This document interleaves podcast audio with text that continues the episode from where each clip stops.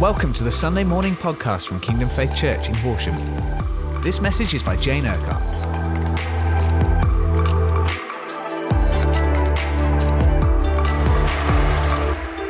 Good morning, everybody, and welcome to the Book of Romans again. And we're in Romans 11 this week.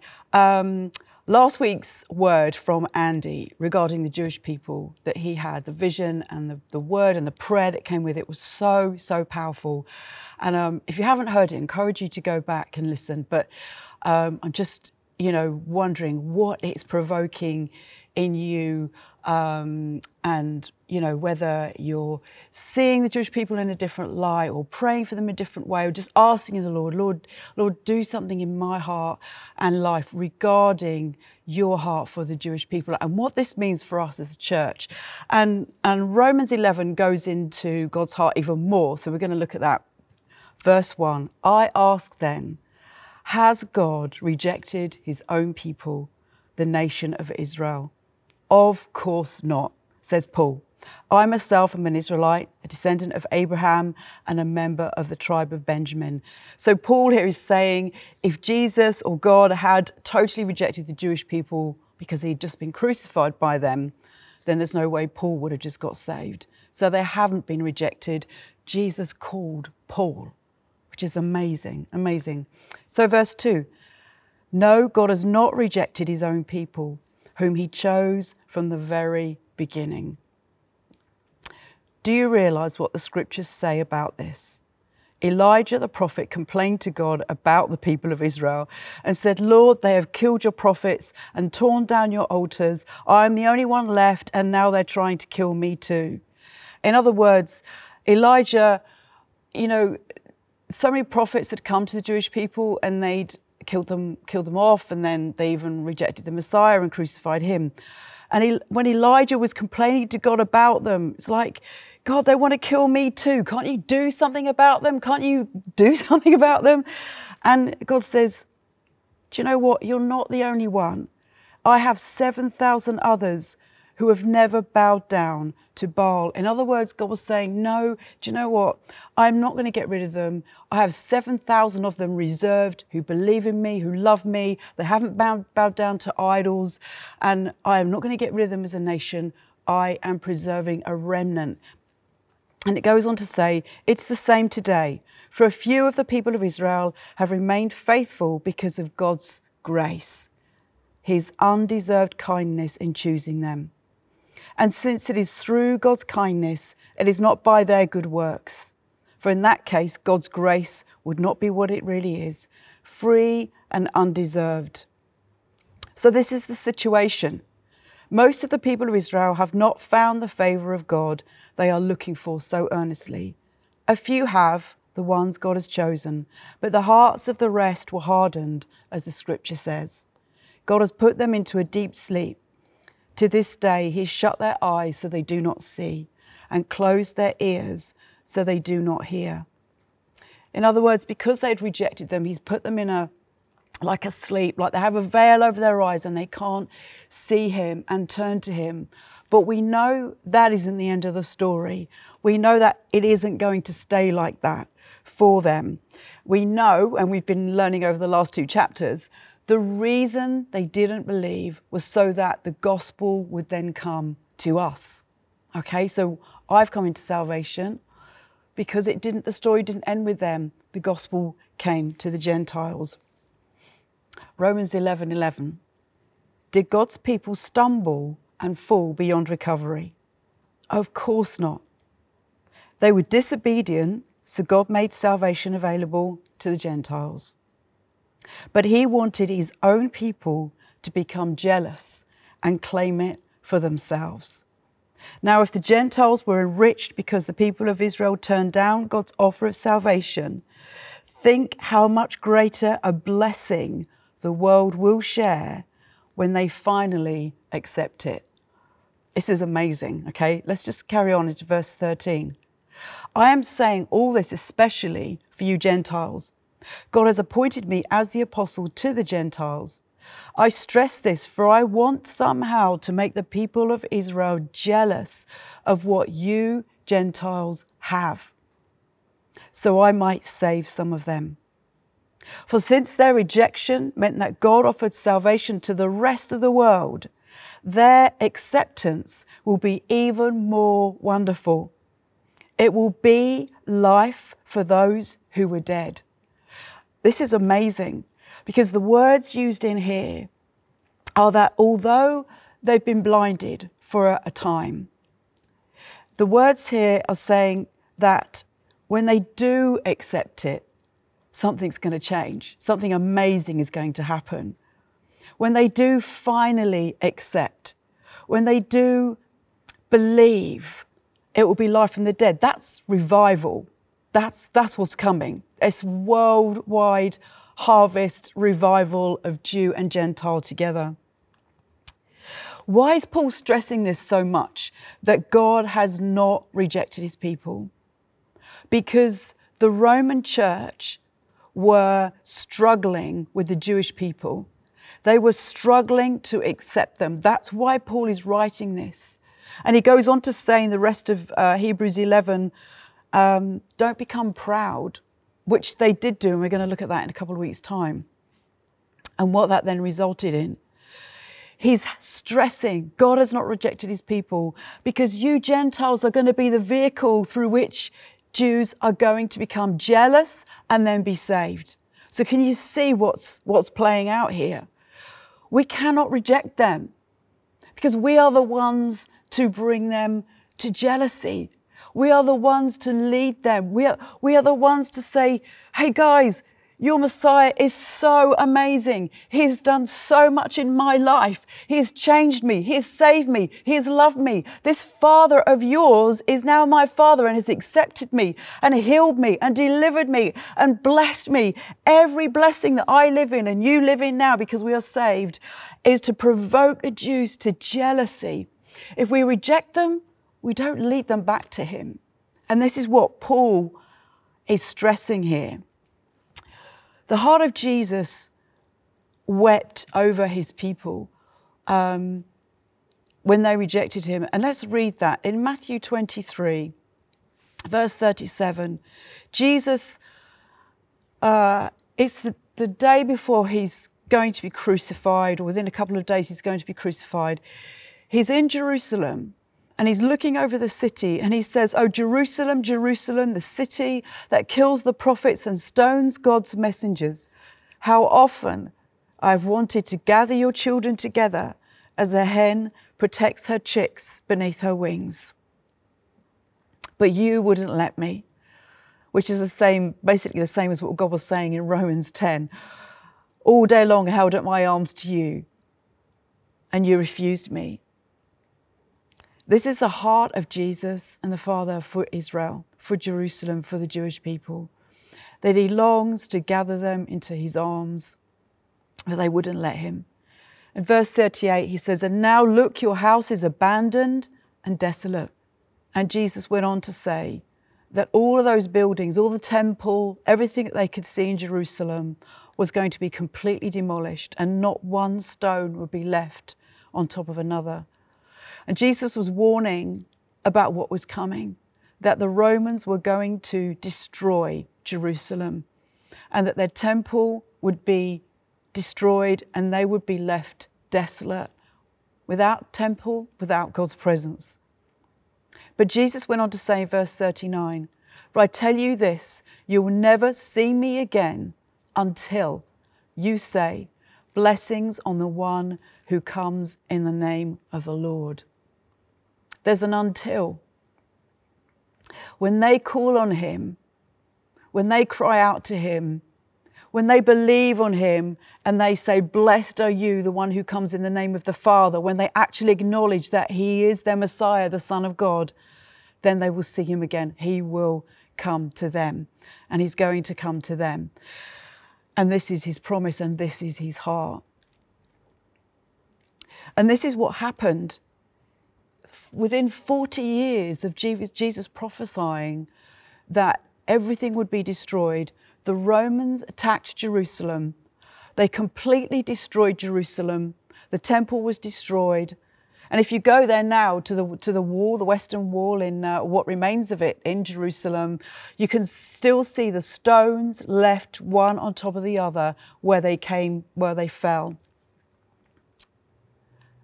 Many of the Jews di- died then, there and then. Many of them, uh, the rest of them, were dispersed or taken into captivity. But this was not the end of their story. And uh, we're going to read Ezekiel 37, well known passage, um, the valley of dry bones. And um, it says, The Lord took me, took hold of me, and I was carried away by the Spirit of the Lord. This is Ezekiel speaking, to a valley filled with bones. He led me all around among the bones that covered the valley floor. They were scattered everywhere across the ground and were completely dried out. And he asked me, Son of man, can these bones become a living people again? O sovereign Lord, I replied, You alone know the answer to that. And he said to me, Speak a prophetic message to these bones and say, Dry bones, listen to the word of the Lord. This is what the sovereign Lord says Look, I'm going to put breath into you and make you live again. I will put flesh and muscles on you and cover you with skin. I will put breath into you and you will come to life, and you will know that I am the Lord. So I spoke this message just as he told me. And suddenly, as I spoke, there was a rattling noise across the valley. The bones of each body came together and attached themselves as complete skeletons. Then, as I watched, muscles and flesh formed over the bones, and skin formed to cover their bodies, but they still had no breath in them. Then he said to me, Speak a prophetic message to the winds, Son of Man. Speak a prophetic message and say, This is what the sovereign Lord says Come, O breath from the four winds, breathe into these dead bodies so they may live again. So I spoke the message as he commanded me, and breath came into their bodies. They all came to life and stood up on their feet, a great army. And he said to me, Son of man, these bones represent the people of Israel. Because you may have heard this word um, prayed and spoken over the church, but actually it's a word to the people of Israel. They are saying, We have become old, dry bones, all hope is gone. Our nation is finished. Therefore prophesy to them and say, This is what the sovereign Lord says, O my people I will open your graves of exile and cause you to rise again. And I will bring you back to the land of Israel. When this happens to my people, you will know that I am the Lord. I will put my spirit in you, and you will live again and return home to your own land and you will know that I, the Lord, have spoken, and I, am the, I have done what I said. Yes, the Lord has spoken. I will gather the people of Israel from among the nations. I will bring them home to their land from the places where they have been scattered. I will unify them into one nation on the mountains of Israel. One king will rule them all. No longer will they be divided into two nations or into two kingdoms. They will never again pollute themselves with idols and vile images and rebellion, for I will save them from their sinful backsliding. I will cleanse them. They will be truly be my people, and I will be their God. My servant David will be their king, and they will have only one shepherd. That's Jesus, yeah? I will, they will obey my regulations, be careful to keep my decrees. They will live in the land I gave my servant Jacob, the land where their ancestors lived. They and their children and their grandchildren after them will live there forever, generation after generation. And my servant David will be their prince forever, and I will make a covenant of peace with them, an everlasting covenant.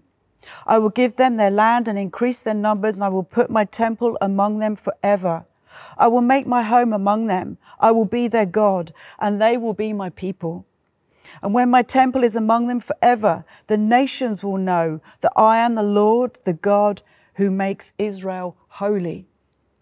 So, this is speaking of an ingathering, a pouring out of his spirit, of them living with Jesus as their Lord, and the temple once more, his presence amongst them that the whole world will know that it's God who makes Israel holy. These are, this is in process, but this is also stuff that's to come. Amen.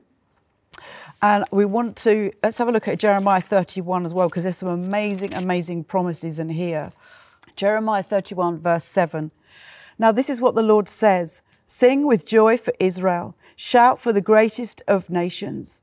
Shout with praise and joy. Save your people, O Lord, the remnant of Israel. For I will bring them from the north and from the distant corners of the earth. I will not forget the blind and lame, the expectant mothers and women in labour. A great company will return. Tears of joy will stream down their faces, and I will lead them home with great care. They will walk beside quiet streams and on smooth paths where they will not stumble. For I am Israel's father, and Ephraim is my oldest child or my firstborn. Listen to this message from the Lord, you nations of the world. Proclaim it in distant coastlands. The Lord who scattered his people will gather them and watch over them as a shepherd does his flock. For the Lord has redeemed Israel from those too strong for them. They will come home and sing songs of joy on the heights of Jerusalem. They will be radiant because of the Lord's good gifts. The abundant crops of grain, new wine, and olive oil, and the healthy flocks and herds. Their life will be like a watered garden, and all their sorrows will be gone. Is not Israel still my son, my darling child, says the Lord? I often have to punish him, but I still love him. That's why I long for him and surely will have mercy on him. Set up road signs, put up guideposts, mark well the path by which you came. Come back again, my virgin Israel, return to your towns here.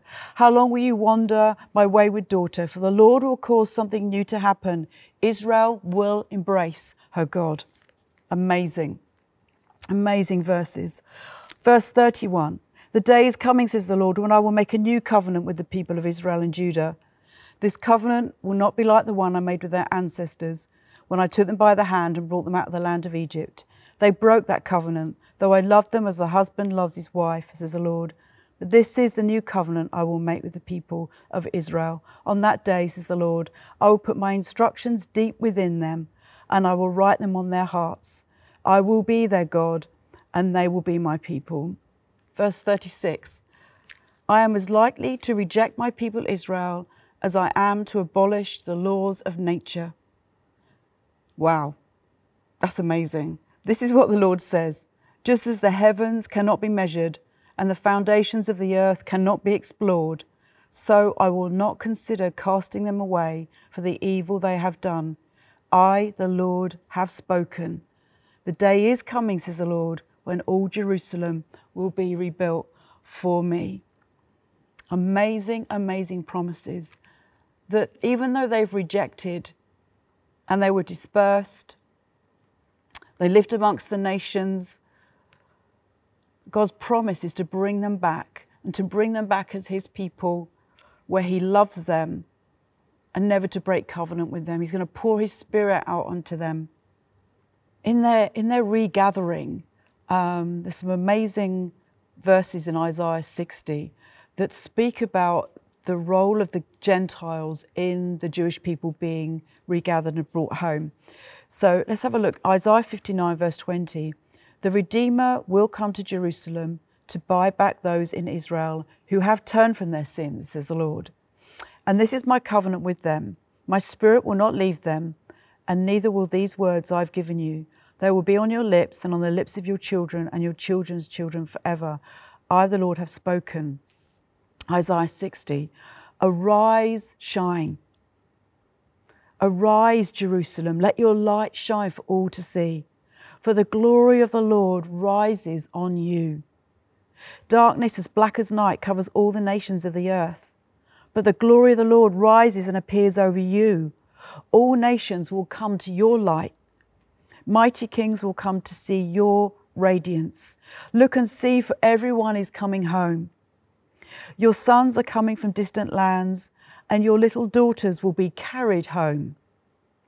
Your eyes will shine, your hearts will thrill with joy, for merchants from around the world will come to you. Yet vast caravans of camels will converge on you, camels of Midian and Ephah. The people of Sheba will bring gold and frankincense, will come worshipping the Lord. And what do I see flying like clouds to Israel, like doves to their nests? They are ships from the ends of the earth, from lands that trust in me.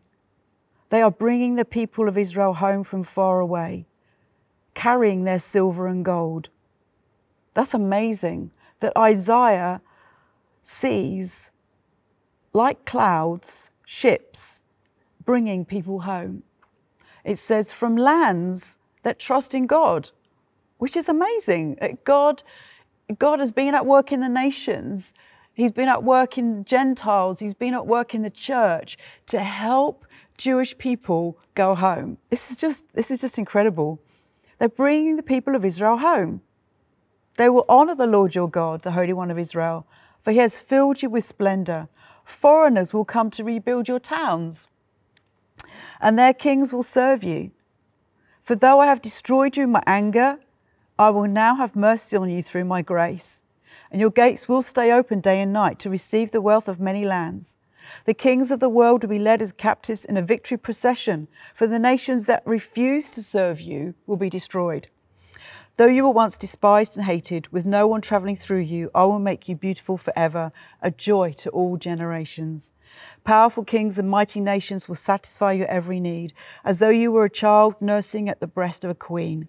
You will know at last that I, the Lord, am your Saviour and your Redeemer, the mighty one of Israel. I will exchange your bronze for gold your iron for silver, your wood for bronze, your stones for iron. I will make peace your leader and righteousness your ruler. Violence will disappear from your land. The desolation and destruction of war will end. Salvation will surround you like city walls, and praise will be on the lips of all who enter there. No longer will you need the sun to shine by day, nor the moon to give its light by night. For the Lord your God will be your everlasting light, and your Lord will be your glory. Your sun will never set, your moon will not go down, for the Lord will be your everlasting light. Your days of mourning will come to an end. All your people will be righteous. They will possess their land forever. For I will plant them there with my own hands in order to bring myself glory. The smallest family will become a thousand people, and the tiniest group will become a mighty nation. At the right time, I, the Lord, will make this happen. These are amazing promises of the Gentiles being involved in bringing God's people back home, carrying them home, providing wealth for them in their land. So many amazing promises in Scripture. And this is why Paul is stressing don't reject them because you are going to be involved in bringing them home, in loving on them. Okay, so they basically were dispersed as a nation until um, 1948 when they were gathered together as a, as a nation back in their homeland after nearly 2,000 years. In 1948, when they regathered became nation Israel, there were about 600,000 Jews living there at that time, and it was estimated that there were 25 believers. That's a remnant. Hey, that's, that's a small amount. That's 25 believers out of 600,000 people that were in the land. And that regathering is still going on today. Now there's about, um, I think it's about 9 million people in Israel today. About 7 million are, nearly 7 million are Jews, and then the rest are, are Arabs, all living in the land together. And they think there's about 30,000 or over 30,000 believers now um, in the land, believers in Jesus. So like I said, this regathering is still going on because there are still many, many Jewish people dispersed in the nations, and many of them are in, in the West, in the States. Um, and actually, this year alone, about 30,000 Jewish people from Ukraine and Russia have, have, gone, have gone to Israel, have gone home. Um, these are ones who have a right to return because, that, because of the birth, because of their family line. And with what's going on with, with many people leaving uh, Russia and Ukraine still at the moment, um, we know that many of those will be Jews desperate to to go home. So we know we are in days of, of regathering still, and it's and it's our responsibility as the Gentiles to be involved in what God is doing in the earth, in the nations. And that is why and Andy's um, word and vision from the Lord and um, charge to us not to forget the Jewish people because we have, as the Gentile church, responsibility towards them. So we know that we are to be involved in the process of, um, of them coming home and, and of them believing in him. And uh, I had a conversation um, a few years ago with um, a, a, wife of a, a, prominent rabbi politician in Israel, and she said to me, uh, as a Jewish woman, she said, We need you Gentiles. She said, There is no return to the land without you, and there is no salvation for us without you. And I was so impacted by those words from, from a Jewish person. Let me just say that again. She said, We need you, Gentiles. So we're, we're not to be Jews. Jews and Gentiles are very distinct uh, roles, okay? If you're a Gentile, you're a Gentile. I'm a Gentile. And um, my role is to come alongside the Jewish people uh, with my salvation, with the love of God, with the heart of Jesus, and make them jealous, provoke them to jealousy. And she said, We need you, Gentiles. So I'm not to be Jewish. I'm not to convert Judaism. I am I'm not to take on their their who they are and their culture and be like them. I have a specific calling. We have a specific calling.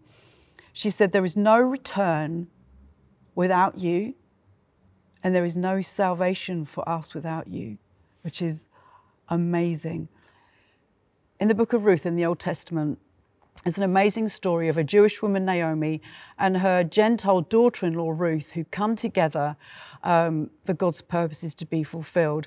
And they make the journey from Moab, where there's famine, to Bethlehem, where there is food. So it's back to Naomi's homeland. Um, they make the journey together, and um, Ruth Ruth is amazing because Ruth has recognised that um, Naomi's God, the God of Israel, is is someone she wants to be aligned to. Okay, so she says to Naomi, "I'm going with you back to your land. Your people will be my people, and your God will be my God." So she's a Gentile, but she's aligned herself to the God of Israel, okay, who she recognizes is a good God. And she recognizes this is Naomi's God as a Jewish woman. And they make this journey, they go to Bethlehem, and there's harvest there, there's food there. And Ruth, a Gentile, um, ends up marrying Boaz, the, the owner of this field. And she actually then becomes the grandmother or great grandmother of King David. So you can see how this Jew and Gentile working together, coming together, loving one another, working together, God brings them together for his purposes. Because if Naomi had um, starved to death in Moab, there wouldn't have been a David and there wouldn't have been a Jesus. So I just think it's so interesting, but also exciting how God wants to use us Gentiles with the Jewish people to help um, to align together for God's purposes to be outworked in the earth.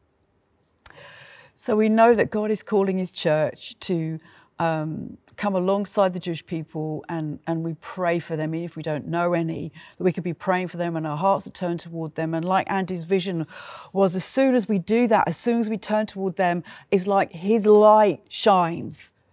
Jesus, they, they start to see him.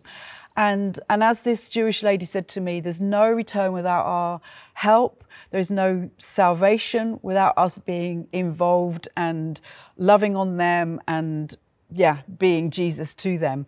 Um, so we're in those days where more and more Jewish people are turning to the Lord than ever before. And Jesus said, didn't he, that they won't see him again until they say, Blessed is he who comes in the name of the Lord.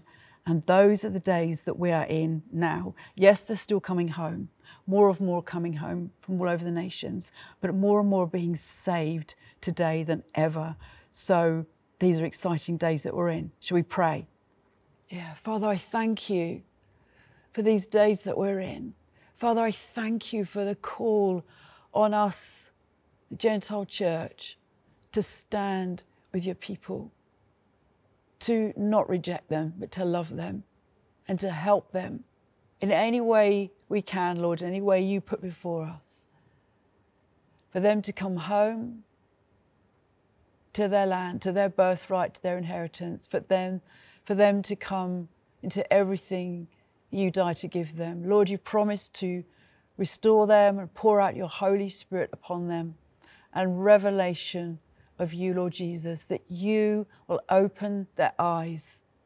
You will open the eyes of their heart, you will open their ears, that they will see, they will hear, and they will believe in you, Father. And we thank you, Lord, that you never rejected them. On the cross, Jesus, you forgave them. You forgave them for what they were doing to you. And Father, I pray for us as a church, the church, we would come into your heart for them and work with you for your plans and purposes for their salvation. It will be life from the dead and worldwide revival and harvest. Yeah, Father, I thank you that for every Naomi,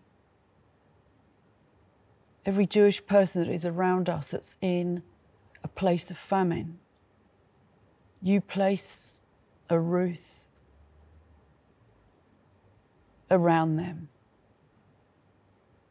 Lord, a Gentile with your heart to bring them to you, to lead them out of famine and into your abundance in these days. Father, we thank you for your calling on us. We thank you for the anointing and power of your Holy Spirit.